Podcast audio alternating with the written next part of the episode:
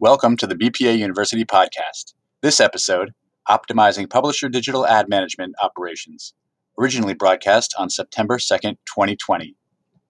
For more BPA University podcasts, check out iTunes, Google Podcasts, and Spotify. Optimizing digital media management is a high cost challenge all publishers face. I've already told you about our four companies but before I introduce Scott to moderate, uh, there was a story in Folio, which we've attached. It's available to you in its entirety as a PDF with today's presentation. Uh, but now, almost a year and a half ago, uh, interestingly, I, I, love this quote ad ops are the air traffic controllers in the world of digital advertising.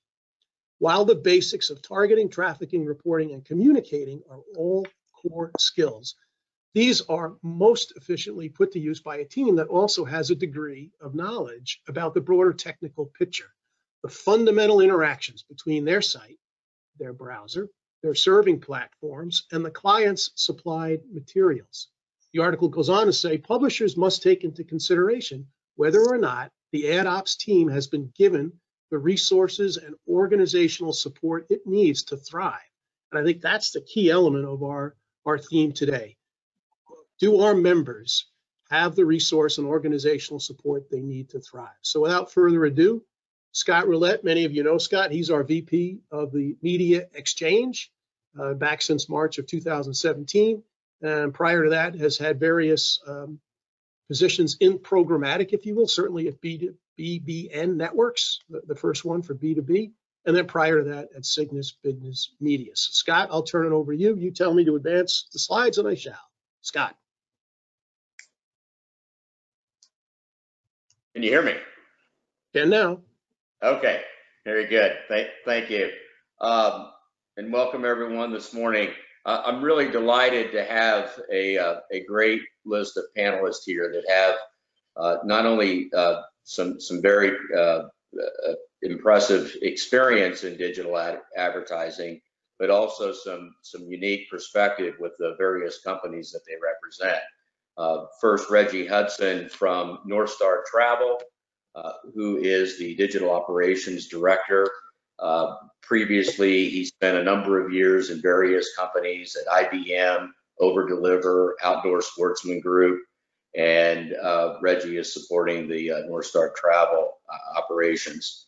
Paul Salomone, you want to go to the next slide, Glenn.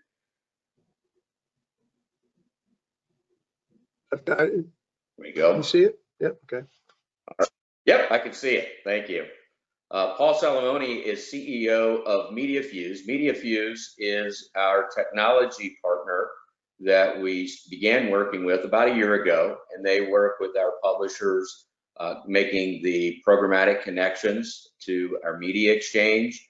Uh, Paul's business, MediaFuse, also provides an outsourced service for ad operations, has extensive experience both in the B2B space, B2C space, uh, spent time uh, with Interactive One. Uh, prior to that, the World Wrestling Entertainment. I've never asked Paul uh, if he was uh, actually working on ad operations or if he was one of the wrestlers. Uh, if you meet Paul, you might ask the same. but I, I, I did, I did a little of both. You spent a fair amount of time uh, looking at ad operations. And then next, uh, we have Jeff Rezer. Uh, Jeff is uh, Director of Advertising Strategy and Operations at American Lawyer Media. Prior to that, uh, he was at Informa Engage uh, before, after it, it acquired Penton and delighted to have Jeff work with Jeff along a number of his stops, uh, both in uh, uh, the media exchange and, and also um, in my prior life. And then last but not least, uh, we have Bob West, who is the corporate digital director for uh, Meister Media. And uh, Bob will bring a, a, an interesting perspective. He is on the front line with the customers and revenue. And uh, he, he is the link between the business growth and he looks he, he looks at the business. He's accountable to uh, both the, the customers uh, and their demands, as well as reporting up to the, uh, the company and, and supporting revenue. So we're delighted to have the, the group of panelists with us today. I'll set, if you go to the next slide, Glenn, let me set the stage for the topic. Uh, historically, publishers would uh, set up their ad operations essentially as a replication of the print production, or, which really was an administrative function. But publishers are moving more and more of their attention towards digital. That is obviously uh, becoming increasingly complex, and the uh, the skill sets required are changing quite a bit. Uh, delivery alone, we know from the advertisers, uh, is not enough. They expect outcomes. They apply a variety of different measurements. And the media assets that a publisher manages has to meet uh, an ever-growing uh, list of industry standards. And then on the next slide,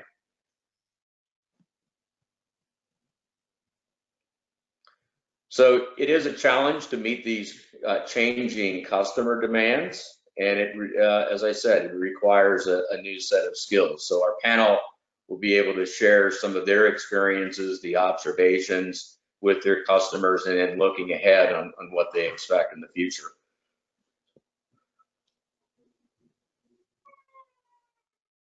Go to the next slide, Glenn. So it is challenging, but digital does open up a lot of new opportunities. Uh, like any uh, economic crisis we've experienced over the last 30 years, uh, media disruption has simply has really been accelerated. Uh, whether it was moving to the web, to digital media 20 years ago, um, and then 10 years ago on the uh, heels of the uh, financial crisis, the, the, the rapid adoption of programmatic. Uh, digital has proven more more durable uh, during this particular pandemic, uh, but it also uh, creates an opportunity for publishers to scale the assets they have, to take on more customers and bigger budgets. We can advance to the next slide. So if I'm a publisher, I'm very focused on five uh, areas uh, as it relates to my digital business. I've got to support the customers that I have now uh, position the business for growth, understanding that uh, what we have to support today will change tomorrow, and all in the backdrop of uh, minimizing risk. If I have skills that I need to bring in house to support the, the growth areas, um, the inherent uh, liabilities and risk with um, with hiring, uh, recruitment time, training, and then retaining folks, and uh, not to mention the fact that if I've got skill sets in house, if I only have one person, then uh, the lack of redundancy puts the uh, institutional knowledge at risk. And of course, all of that with this increased pressure on the, the cost structure of the businesses. Go to the next slide.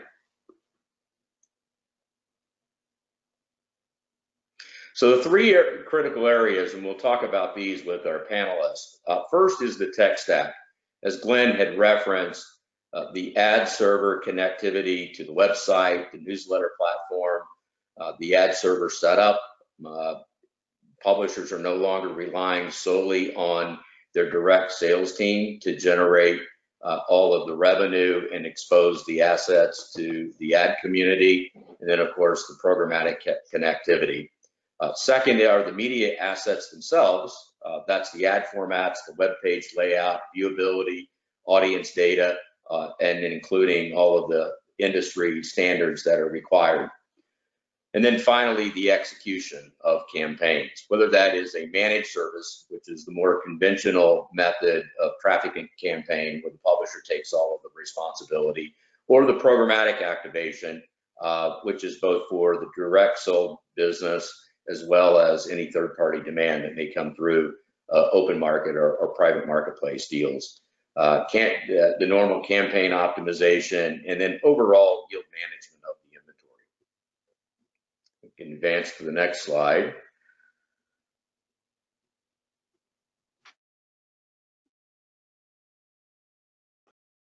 So as Glenn pointed out uh, from that article in Folio a year and a half ago, uh, the uh, the, the, the, the, the critical nature of these ad operations uh, is, has gone from this administrative function to a new set of skills that are both technical, analytical, and strategic. Uh, one comment in that article, it goes on to say that it is important for the sales team and the ad operations team to be sitting at the same table so that each understand what the customer demands look like, what the capabilities are that the customer, that the, uh, the, the publishing company has, uh, and to have a very close alignment between the two groups. So let's uh, discuss the state of ad ops with our panel.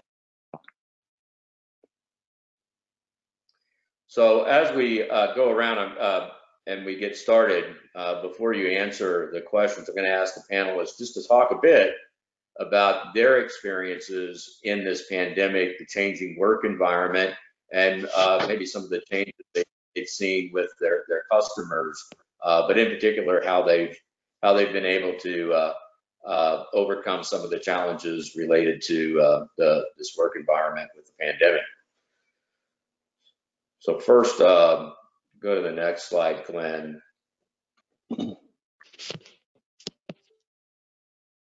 Well, I think we want to ask Reggie, why don't we just go around the, our panelists and say what's, Yeah, we can go How's- around. Yeah, let's go around. the- how's the pandemic impacted? Reggie, what, what's it been like? Um, as I'm sure it has been for everyone, it's been tough. You know, we uh, from a business perspective, um, we, we've seen a, a decline from the the chart that you showed earlier. You know, I think the the entire industry is, is facing those same challenges. Um, but from a bandwidth perspective, right? Because you then have to take actions when you lose business um, to your staffing. So we've had several staffing changes, um, but still you know, we have a high level of, of activity. Um, so I, guess the one area where we have seen growth is our COVID related content. Um, so that has really given us the opportunity to to scale and try and figure out how we can monetize programmatically. Um, alternatively, we need to have more hands on deck for our remaining uh, direct buys um, and, and making sure that we're excluding it and keeping away from that content no one seems to want to be affiliated with anything COVID related. So, um, you know, I think those are our biggest challenges, right? It's, it's bandwidth, it's it's how to monetize um, spikes in traffic due to COVID related content, but then also managing our direct sales and, and um, keeping them separate from content that might not necessarily be deemed as, um, I, I guess, brand safe. Interesting. And Jeff? Yeah, I mean, I, I can echo uh, a lot of what Reggie said. A, a, couple a couple interesting things that we saw as a team, um, just just with the operation side of things, we were in an interesting position because we were rushing uh, some new products to market to try to capitalize on where advertisers were spending their money, whether that was with uh, you know webinars and digital events and and specifically lead gen operations uh, and some products that we had that would would make use of that spike in demand. So we had new products coming on. We also had drops in um, in staffing, uh, and we had less campaigns um, running. So it, it, was an interesting balance trying to shift people's responsibilities. And luckily, we have a team that um, is quite versed in a bunch of different areas, so we could mix and match the the pieces together just to get everything rolling. But um, I think in in some sense, the bar um, was actually a little bit lower, I think, because everyone's in the same thing. So maybe people aren't expecting as much. Um, and because there was less campaign volume, we were able to focus really on the ones that we did um, that we did have um, and and score some really big wins. So uh, a, a, a, lot of good, a lot of bad, all at the same time. And both of you are in uh, New York City, I presume. I don't know, Reggie, if you're in Jersey or in New York, but New uh, Jersey. back, New Jersey, or okay, you're out in Secaucus. Uh, back to work in the office yet, or is that still something further out? No, I think we're kind of playing it by ear, listening to um, you know all regulations that are coming out. But um, we're a digital business, so you know if we have a connection, I think we're online as soon as we can can get up. Right. Yeah, And and I'm in uh, I'm in Cincinnati actually. Oh, Um, okay. Headquarters are in New York. I'm in Cincinnati. Uh, our office has been open for uh, it's actually just across the river in Erlanger, Kentucky. Um, we've been doing split shift, so some some folks have week one, some folks have week two, and you've got to go through all the paperwork and sign in, take your temperature, all that stuff. Uh, I have not gone back to the office, and I don't think very many people have. Um, although with our office specifically, there there are some um, some different departments like uh, accounting and uh, and some of the HR people that that rely on that infrastructure there. Uh, so they have been going in, but I have not. And Bob, how are things out in Cleveland? Yeah, so office wise, we have a skeleton crew back in the back in the building, but you know, by and large, we are uh, we're not yet back. Um, you know, and I don't think we plan on being back uh, anytime soon. But you know, business wise, you know, very similar to what uh, Reggie and Jeff talked about. Uh, you know, you really saw ease up, if you will, of the market back in uh, March and April. Uh, you know, but then you know, we saw a lot of really strong activity coming on through, um, you know, June and July and August. Uh, you know, so now we're at the point where it's, uh, I think, similar to what Jeff said. It, it's as much new product development as you can, you know, conceptualize and uh, flesh out the details on and get out to the market as quickly as possible, and then try to figure out how you're going to execute it once you sell it um, you know, because it clearly gotten more challenging to collect revenue right now. And, uh, you know, but we're still seeing that the market is very interested in new innovative ideas, and many of those are digital at their core. Right. And Paul, how's the corona impacted your ops? Um, so we've had a, a unique experience, I think, given that we are a consulting company and a technology company. We've experienced a little bit different than our, our actual publishers. Uh, first off, uh, just from a work wise, I mean, we were already set up to work virtually, right? So it was a pretty easy transition uh, to us to continue to work with our clients virtually. So it actually allowed us to connect with them much more on a personal level and through through a lot of video uh, conferencing. So it strengthened a lot of our relationships. Um, but I guess from a revenue perspective, early March, it looked like the world was caving in on us, right? Our, our revenue is very much tied to our publishers' revenue. So we dropped quite significantly, almost 75% overnight. Um, so we were definitely um, a little chaotic in trying to figure out what the next move was. Um, however, what interestingly, what happened over the next few weeks and months is that it opened up new opportunities for us. So we got a lot of consulting opportunities, a lot of publishers coming to us saying, "Hey, can we figure out how to squeeze more revenue out of programmatic or direct or whatever it may be?" So a lot of publishers started to reevaluate how they were doing things, which ended up bringing us a lot more business. Um, so we actually quite significantly grew our business over the past few months. Um, and then the market um, itself started to get a little bit more lucrative. Um, we're seeing a lot of new advertisers. We're seeing a lot of different spend. Um, so overall, uh, we have come out much stronger. Um, I would say the biggest issues have been the uncertainty for us. We're not able to predict our revenue like we once were able to. It's very, it fluctuates. you know, it used to be very cut and dry quarterly. We knew what was going to happen. We knew what the CPMs were. Now it literally shifts from week to week. So that's been a little bit of, of a challenge for us. Um, but uh, overall, I feel like we're in a, in a pretty good spot now. Mm-hmm. All right. So Scott, I'll turn it back over to you and we've got our questions. All right. Well, Jeff, let's get started. Uh, how is as how has ALM organized its resources? Maybe you can talk about at a high level how you've organized and then in, in the face of, of changing responsibilities, how you're looking at supporting the business in today's world. Right. Um, so at a high level, um, we're, pretty much set up with the traditional operations model. You know, we have our, our sales and, and we have our account managers that help the salespeople get the orders sold. You know, when we're talking about our digital media, whether that's a, a programmatic direct campaign, whether that is um, somebody buys a newsletter or, or, a webinar or lead gen, um, customer service uh, uh, support reps. Uh, taking care of that and interfacing with trafficking to make sure so that sales can do what they do, right? So they, they can make the the sale and move on and bring in new business, and, and we handle all the all the back end. Um, something that's a little bit different about us, uh, the way that we've moved from when we used to be all in-house operations. Um, and a number of years ago, actually before I came on, they kind of uh, adopted a split model where where the bulk of our ops, whether that's trafficking newsletters or banners, um, is all offsite.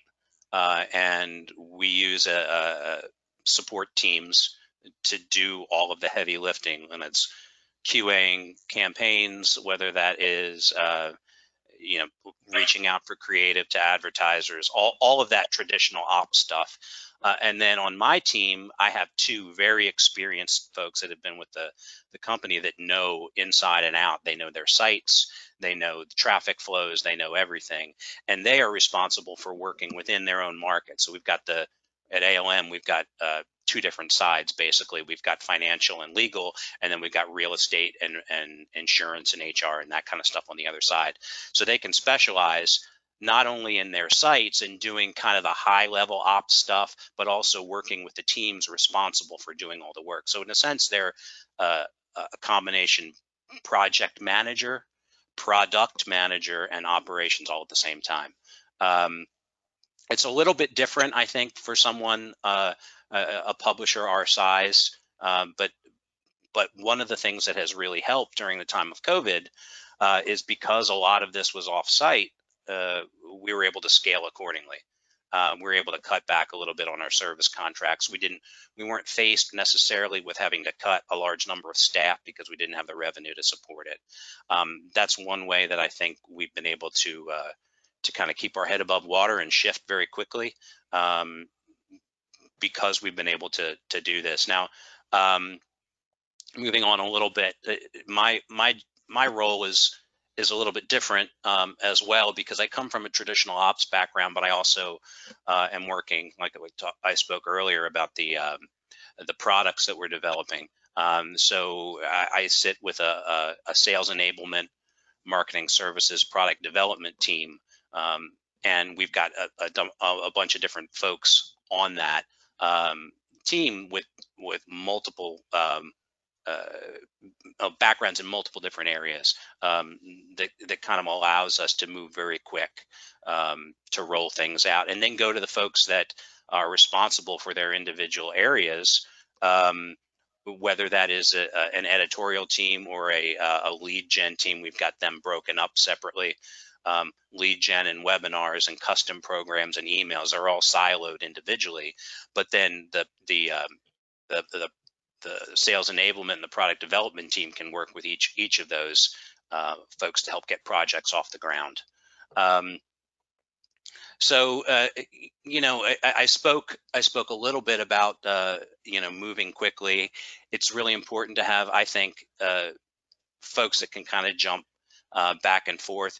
But but having uh, an in-house expert for everything isn't not isn't necessarily you know, we talk about all the technologies. It's okay to not be, uh, not, not have your hands in everything. Um, seek out those vendor relationships or people that do what they do well. We don't have a programmatic expert on our on our team. Uh, and uh, we rely on on a, a, vendor relationship to help manage that stack for us. Um, that's that's one example. We do have folks that are highly skilled in lead gen and webinar and custom development. So uh, at ALM, those you know we don't need to outsource any of that stuff. Um, so so I think I, I think having having a, a good mix is, is healthy as a publisher and also allows you to to kind of move quickly when when necessary. Well, thanks, Jeff. And it's interesting. It sounds like you've taken a lot of the tactical fun functions that are repetitive. You've outsourced those so that folks in-house can can spend attention on the the higher value, more strategic uh, part of the business. Absolutely correct. Great. And Bob, uh, as as as the guy who's interfacing and, and chasing customers and um, and revenue, uh, you you talked about rolling out new products and solutions. What are you seeing as the big friction points between what your customers want and what you're delivering? Yeah, um, I I don't think all that earth shattering. I mean, the, the customers are trying to get more and more targeted and, and more and more focused, you know, with their buys. Uh, you know, the challenges that creates for us, you know, are, uh, you know, multiple. Uh, you know, from a sales standpoint, what it generally means is, you know, we're gonna, even if we're getting higher CPMs, you know, for a more targeted, focused audience, we're gonna have to book more sales to sell the same volume, um, to sell the same number of impressions, whether it's or especially on the website. Um, but it also creates operational challenges for us because the level of detail that goes back and forth in the sales conversation continues to increase. You know, it's just a client calling up and saying, hey, I want to place an ad on your website. This is good. I'll run for 30 days and talk to you next month you know, now it's I, I want it targeted here. So I want to reach, you know, we play a specialty agriculture world largely. So I want to reach these growers producing these crops in these geographies. How many impressions am I going to get? You know, which then sends the sales rep back to, you know, to, to a support team. You know, the reps aren't going to know, aren't going to be able to accurately project, you know, every number of impressions on every permutation a client comes up with. Uh, You know, so and of course, salespeople need every answer immediately because when the client's asking questions, you know, they're on the line. The last thing you want to do is tell the client you'll get back to them in three or four days. You know, so there's there's more detail that the sales team needs than ever before. It, it's detail that they need someone to provide to them. And because of the economic challenges we're all facing, the reps are under more pressure, so they want everything faster.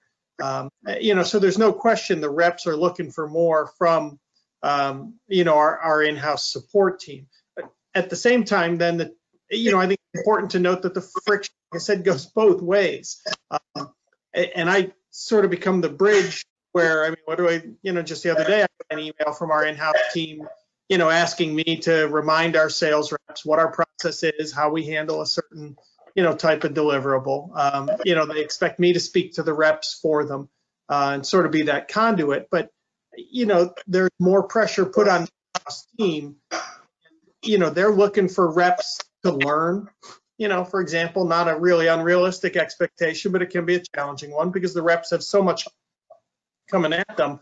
You know, but the in-house team is saying, okay, this is the way we're going to serve these ads, or if this is the way we're going to, you know, segment this website. You know, the reps really need to understand this. We we can't be covering the same ground over and over. We can't be making the same mistakes or asking the same questions because that's just not efficient. And efficiency is such a challenge for all of us right now. You know, I think just because of the the stress and the demand. So it, a lot of times I feel like the kid maybe in a, at home in a little bit of a warring marriage, you know, where I'm trying to stand between parties and make sure everybody's happy and understanding each other's perspective. Um, because there's no question it it has gotten more challenging in the last couple of years.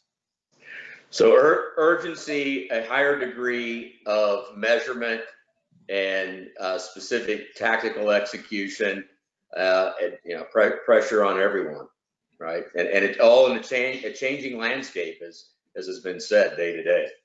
Yeah, every time you feel like you've uh, kind of got your arms around it, you know, the game changes on you. So you're, you're constantly playing chase. Yeah, great, great segue. Reggie, uh, how have the advertiser demands changed at Northstar?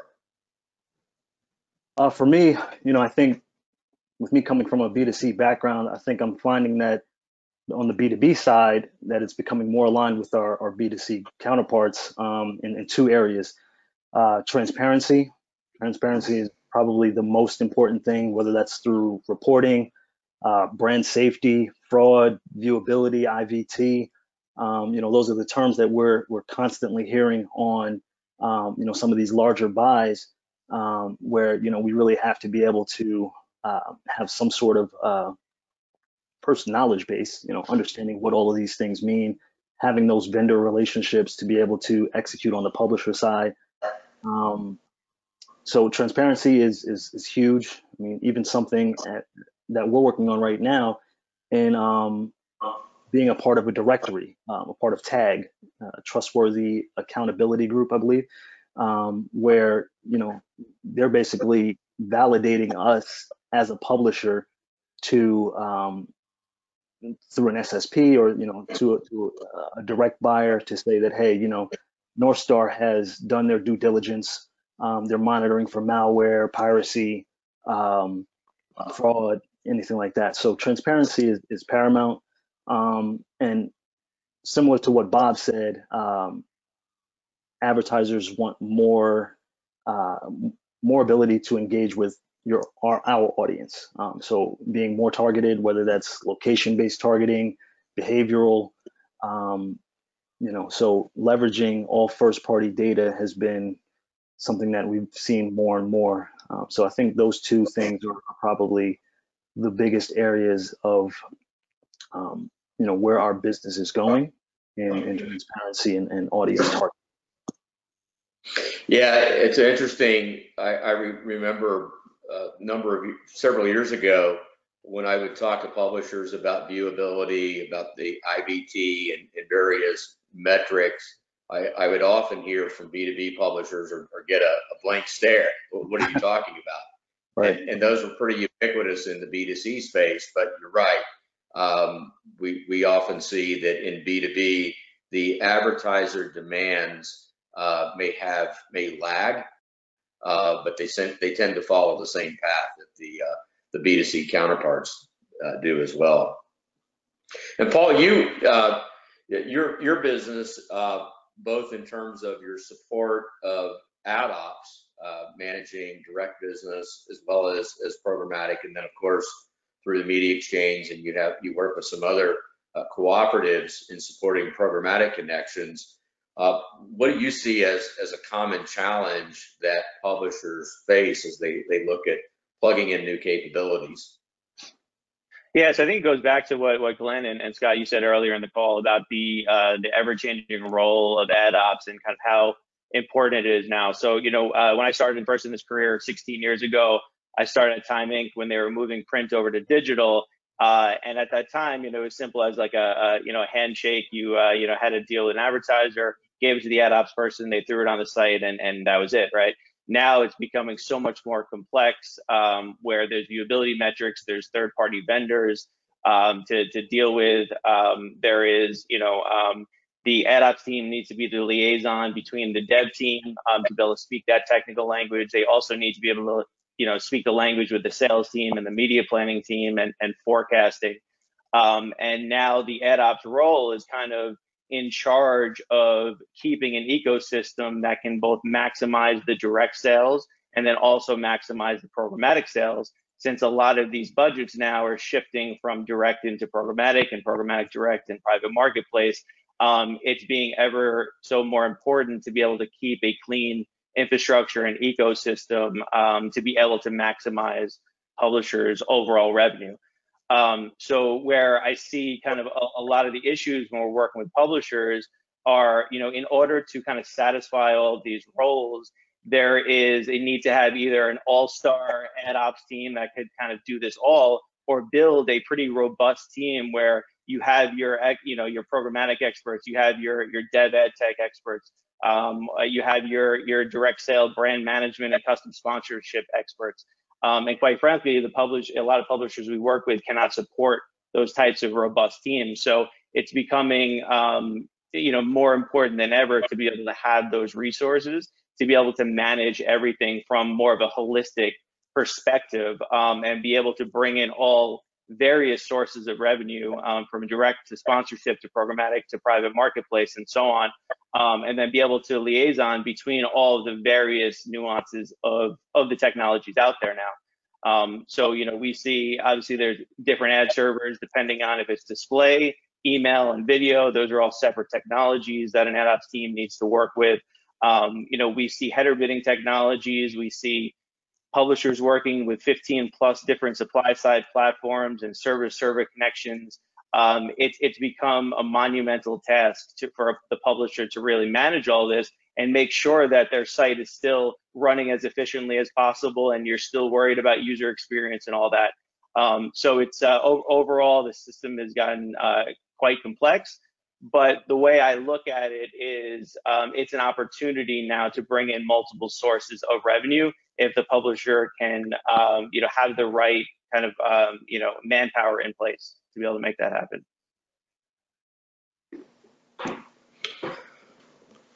Uh, changes, change, change, change, right?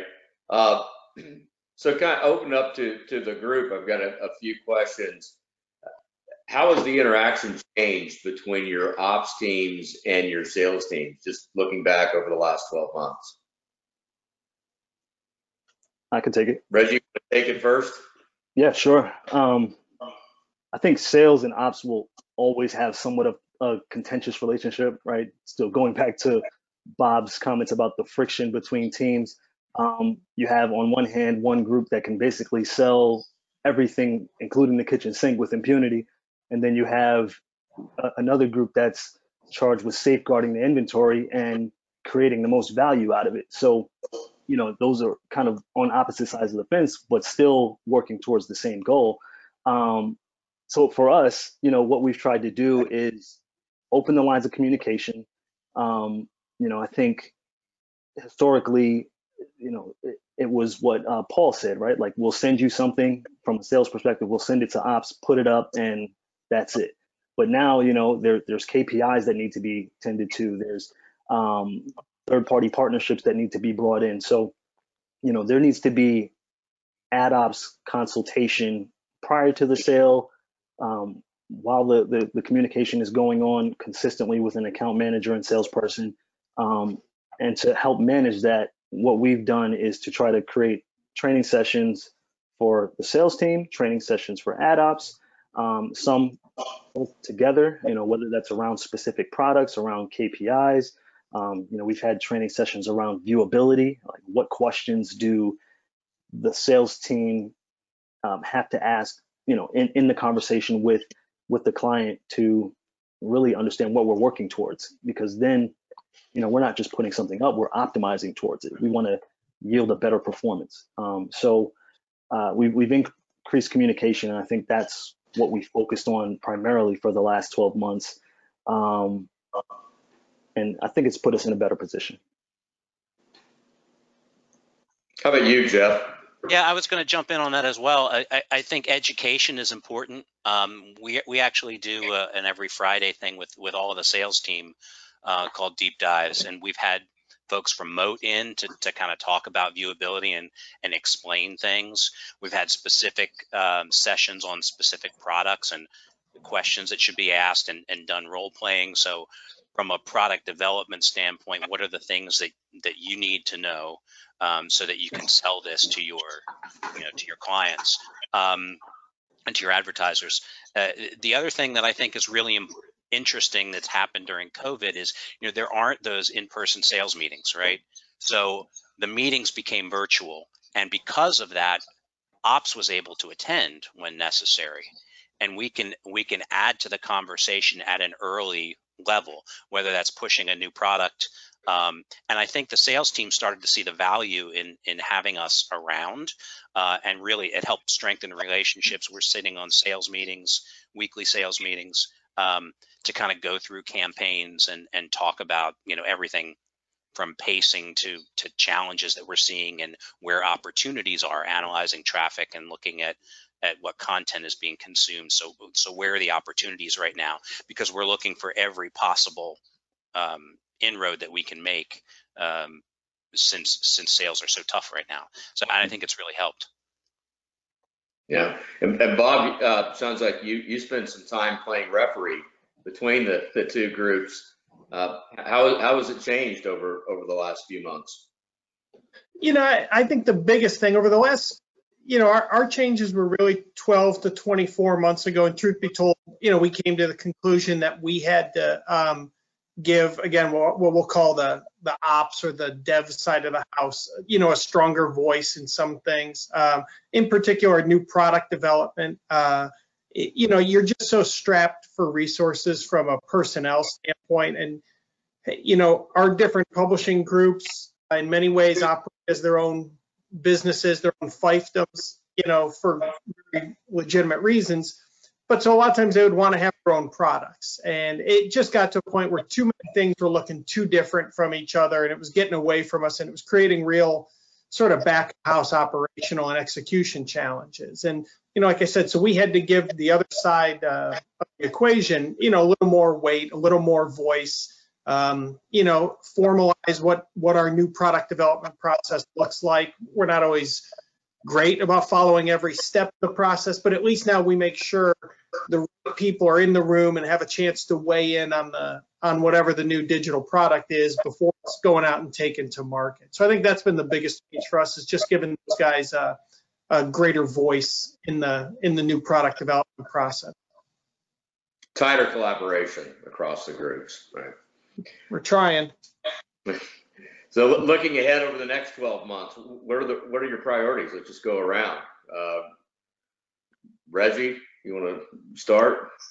Yeah, sure. Product development, um, education for coming back after COVID.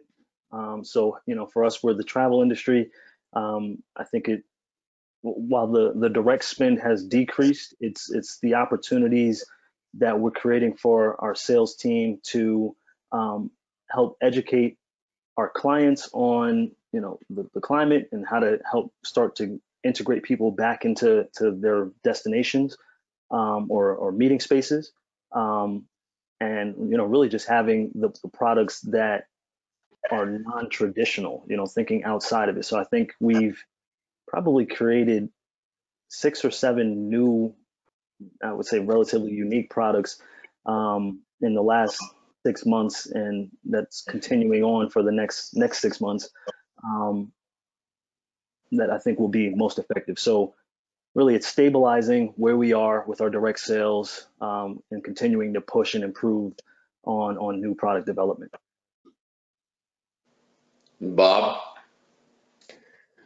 Yeah, I mean, obviously, without being flip about it, it's obviously you know driving revenue, right? I mean, the challenges this year um, you know, are, are pretty real. I, I think for us, you know, we do have we look at our customer group sort of very general buckets. I mean, so one is with the existing folks, how can we be smart and strategic to try and increase their spend? You know, every bit as important, if not more important, is increasing the number of customers we have who are buying digital from us. Uh, you know, we've got, we seem to have encountered a bit of a ceiling um, of about 40% of our, you know, print and event customers also buy digital from us. You know, we really need to break through that number, uh, grow that number, and get more clients comfortable with digital. Again, playing in in the ag markets where we're at, you know, we we deal with a lot of clients where there's no agencies involved. They're they're not always as savvy, sophisticated when it comes to digital marketing as we would like. They understand print, they understand trade shows. Um, so we have a real educational um, burden upon us, and we've got to figure out ways to to, like I said, break through that ceiling and get more get more business from more clients. You know, 2021. What about at ALM? So um, yeah, I, I I feel like because of the the, the focus that we've we're seeing in, in more targeted data uh, and, and also what's going on with first versus third party cookies. Um, one of the things we're looking to do is is not only leverage the data that we already have, but how to grow that. Um, whether that's more data points on our existing audience, bringing in new audience, uh, and being able to to capture that, um, capture those relationships, and use that data in new ways. Whether that's fueling new products or connecting um, connecting the dots where we haven't before uh, through programmatic, through ABM, uh, through on-site content consumption. Um, the more that we have to, to offer uh, in that you know in that realm, uh, the better off we're going to be. We know uh, you know the shift um, that we're seeing from your traditional run of site buy uh, for banners to well, I only want these people from these companies, or I only want these decision makers, um, and the filtering that's going on. Um, you know, on the advertiser side, where they they already have an audience, uh, they need new people or they need da- data points that they don't have or that they can't get elsewhere. They need the publisher to do that. So I think that's a big thing for us. Um, and and moving toward more of a subscriber model um, is something that we're we're talking about. We have it on a number of sites right now, um, but there's a lot of audience that comes that we don't really know who they are, other than anonymously they've looked at this or they've done that. um, and and being able to to really reach out and, and tie those pieces together. Yeah.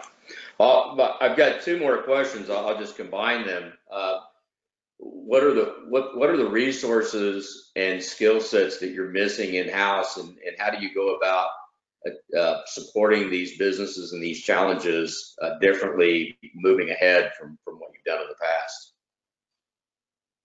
Anyone want to take it first?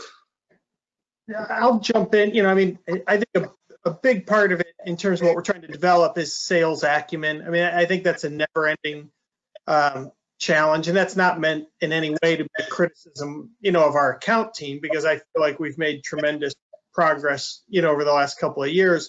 But as I alluded to earlier, the, the digital world that we're selling in just keeps changing so fast. And the questions that the account managers are fielding from clients you know, is getting more and more focused, uh, more and more technical. Um, you know, and there's just the reps have to know more. This isn't just the old know your media kit, understand your BPA statement, and you're you're good to go. Um, you know, so I mean, you know, Jeff, you know, your point earlier about the deep dives you guys are doing on Fridays. Um, you know, we've tried to do something similar, not with that kind of frequency. You know, I'm pulling teeth to get everybody in a room or now on a on a Zoom every once a month.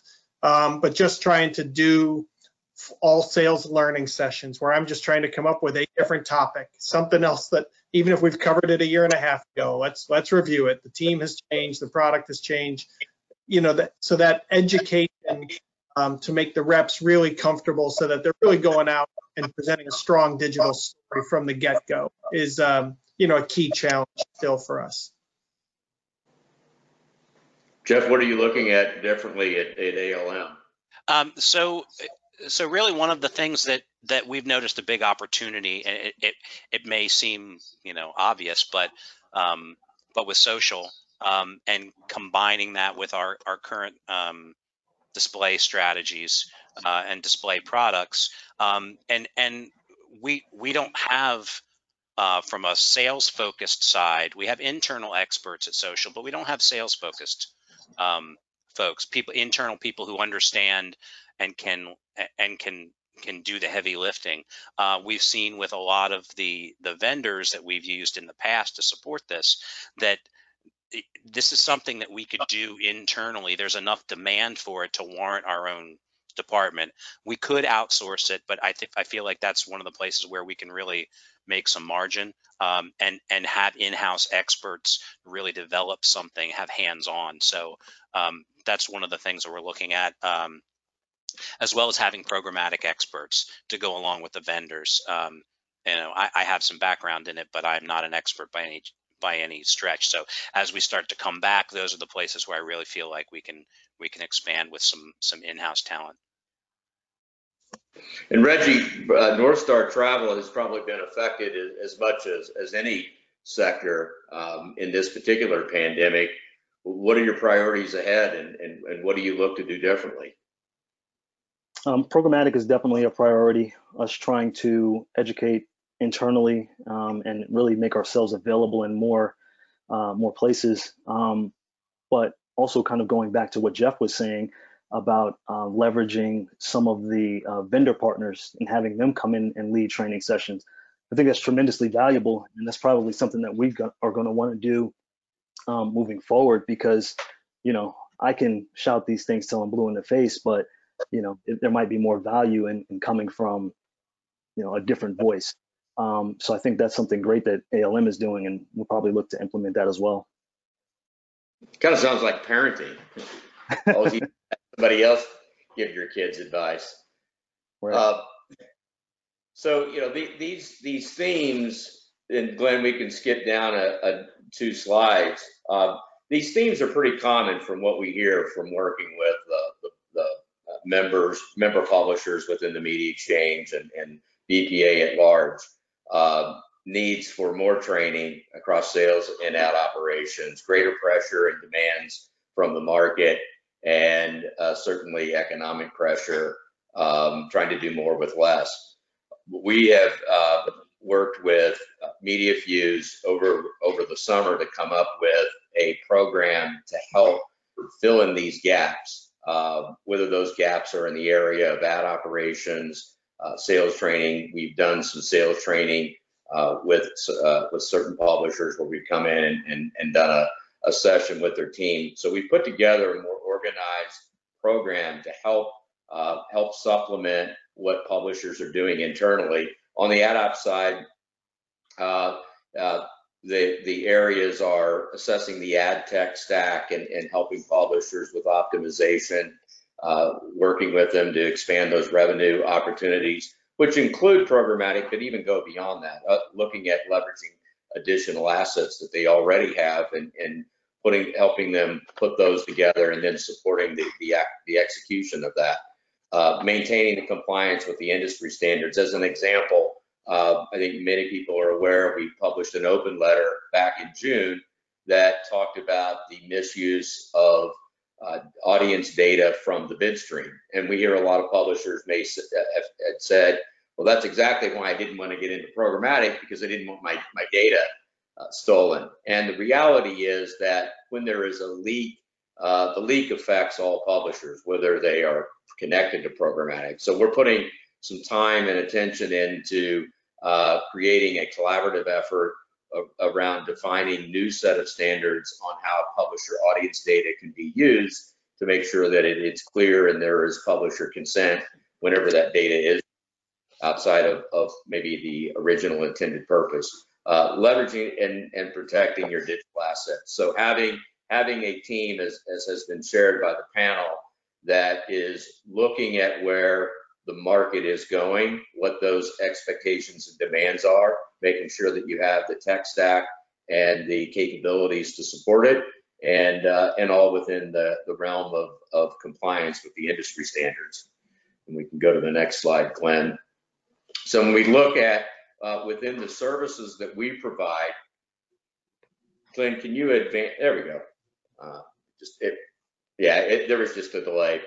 Um, so getting very tactically on this, we look at the list of, of functions and skills within an ad ops infrastructure. You've got your direct business, uh, which is pretty pretty common for most publishers to support campaign order management, trafficking, uh, QA of the creative, uh, some ad product development, and then programmatic implementation, uh, the uh, activating deal IDs, setting up the connections to the various SSPs or implementing header bidder header bidder tech, uh, and then overall yield management of the inventory.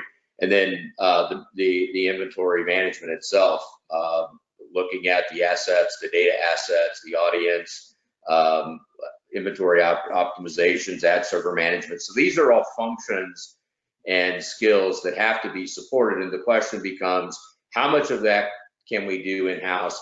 How much of that um, makes less sense for us to do in-house where we can have a vendor do it, where we can lower some of our risk, create some redundancies with these repetitive, more tactical functions, and have a, a steward that is keeping keeping us uh, organizationally up to speed on, on the latest industry standards and, and, uh, and requirements.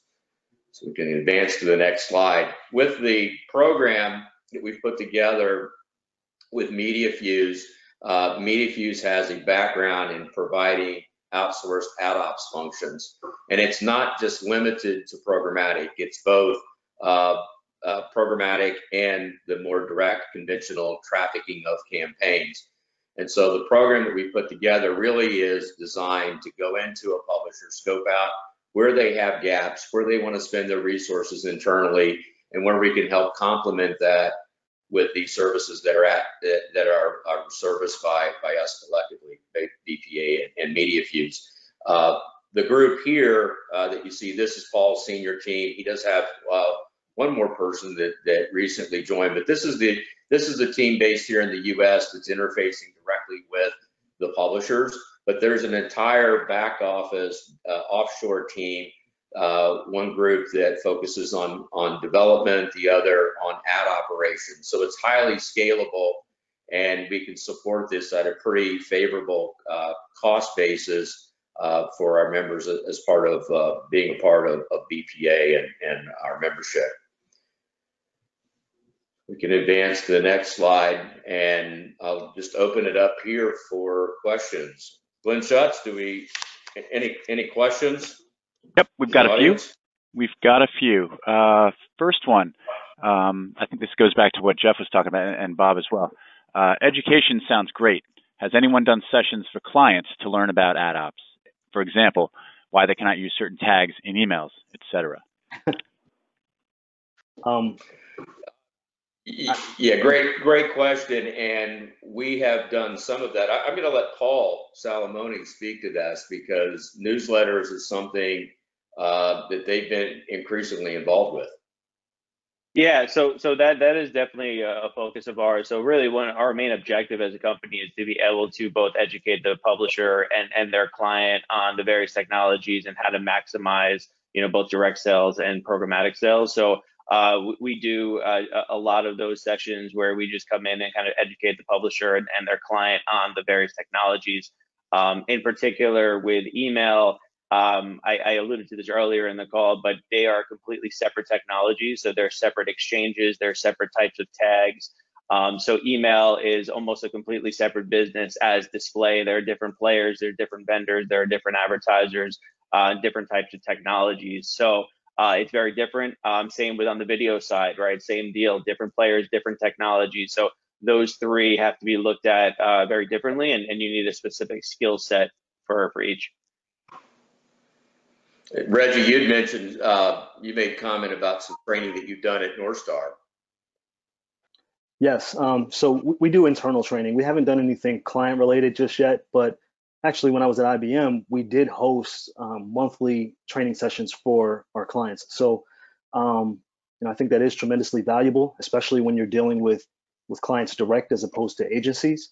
Um, you know, just to kind of give a little bit of hand holding and, and walking them through. And I think it provides more value for them as well. You know, they're, they're uh, they tend to to trust you more um, with the execution of their programs if they know that you're willing to educate them along um, with what you're doing.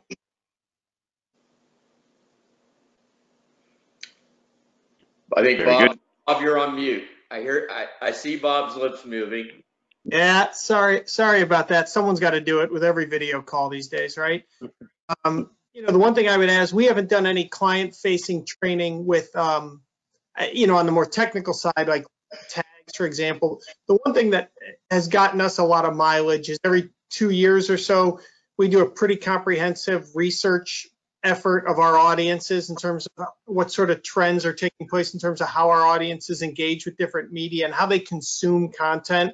Um, you know, and then that really, like I said, opens a lot of doors for us. It's a sort of information, it creates a great opportunity to go out and have that sort of educational dialogue that elevates your client's perception of you, as Reggie alluded to. Uh, you know, we deliver the content once through a webinar to which we invite all clients, but then, you know, we probably do three or four dozen client specific presentations of that research content afterwards. Um, you know, so it's a different type of training. It's technical in nature, but you know, we we love the value we get from it. Great. Glenn? Another question. This is, uh, I think, for Reggie. Uh, can you give examples of some of the non-traditional products you're working on for the coming months? Yes, sure. Um, so most recently we've launched, I'll, I'll talk about what we've launched already. Um, we're leveraging virtual reality, I guess, if you will, um, in, in creating a, what, what we call now a 360e product. Um, majority of our clients are either travel destinations or um, meeting venues. So having the ability to be able to um, interact with that property through an ad is is one of the things that we um, you know wanted to put out in the marketplace. So we recently developed um, in the last six or seven months have developed and rolled out our 360e product, which is a virtual experience of a specific destination. Um, something that that has been around for a while. We've we've gotten more into native and opening that up, um, and then we're starting to create more um, high impact units. Uh, we we just developed um, what's called an Eclipse unit, uh, something that overtakes the page. Very um, very old model in terms of having something that overtakes the page, but the the interactivity of it is, I think, what's new. The, the ability to, um, you know, play around with with the ad experience based off of the user's data. Um, so those are three of kind of the the larger products that we've worked on recently. Um, and I think we have a few that are in the queue that we'll maybe talk about at our next uh, BPA session. Don't want to give all your secrets away, Reggie, right? Right. um, and one more question uh, for you, Scott, and or Paul. Uh, can you assist? I guess this is about the, the BPA ops. Can you assist in all aspects of ad ops or just execution? It's all aspects. Uh, it, it's everything from the tech stack assessment, optimization, ad server setup, uh, all kinds of technical stuff that uh, I'll, I'll leave to Paul to, to address, um, and and then execution. So there, it's not a cookie cutter approach. Uh, we get with the publisher, find out where their pain points are, and then we we we have the collective resources to to apply the attention on whatever those areas are. Paul, you want to speak in that in more detail? Yeah, you hit it right on the head. But I would say, you know, what, what makes us unique is uh, we we come from it from a consultative perspective. So it, we're, we're a hybrid model between uh, a consulting team, um, an execution team, and we also have our own technology on top of it. Um, and what makes us uh, so powerful is that we work with hundreds of, of publishers uh, this year alone. So we see what works, what doesn't work, um, and we're involved in a lot of the, the various strategies. So what we bring to our clients is basically a, a full view on you know um, strategy technology implementation support um, you know whatever it may be that is involved in you know monetizing a site properly And I might add in, you know, that I use the words expression gap analysis. I mean, it all starts with a gap analysis. The publisher would invite us in and we would do an assessment and help the publisher understand where the pain points are, some of which they might not even be aware of due to the ever-changing and emerging technology. And I would say, you know, that's one of the things we've learned with the BPA Media Exchange over the last couple of years is that the, the knowledge gap or, or the, uh, the tiers of knowledge between different members of BPA is rather substantial. So some could use a lot of assist and some don't need so much. And so we thought that we would create an offering for our members in the co-op to use what they need and not require them to use everything. Yeah, and Glenn, I think that's a great point. I, you know, that's how we approach each engagement first is to do that holistic look at, okay, what do you have going on? Where are your needs? Where are your gaps? And then how do we customize this engagement to make sure that you're maximizing, you know, uh, the, the uh, relationship? Yeah, and where we find that the volume would require in-house resource, I mean, we say, this is what you need to Yeah. do. You need to insource this, whereas you don't have as much volume or you have some knowledge, but not 100% knowledge, you ought to outsource to fill that gap.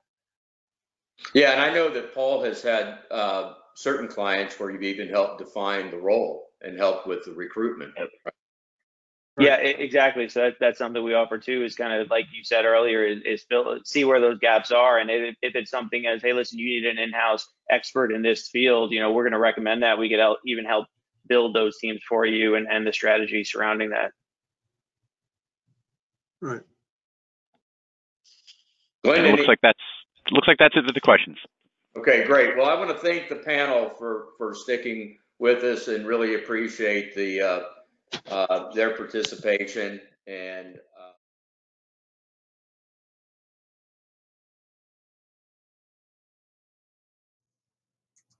Thanks for listening to this BPA University podcast. For more BPA University podcasts, visit iTunes, Google Podcasts, and Spotify.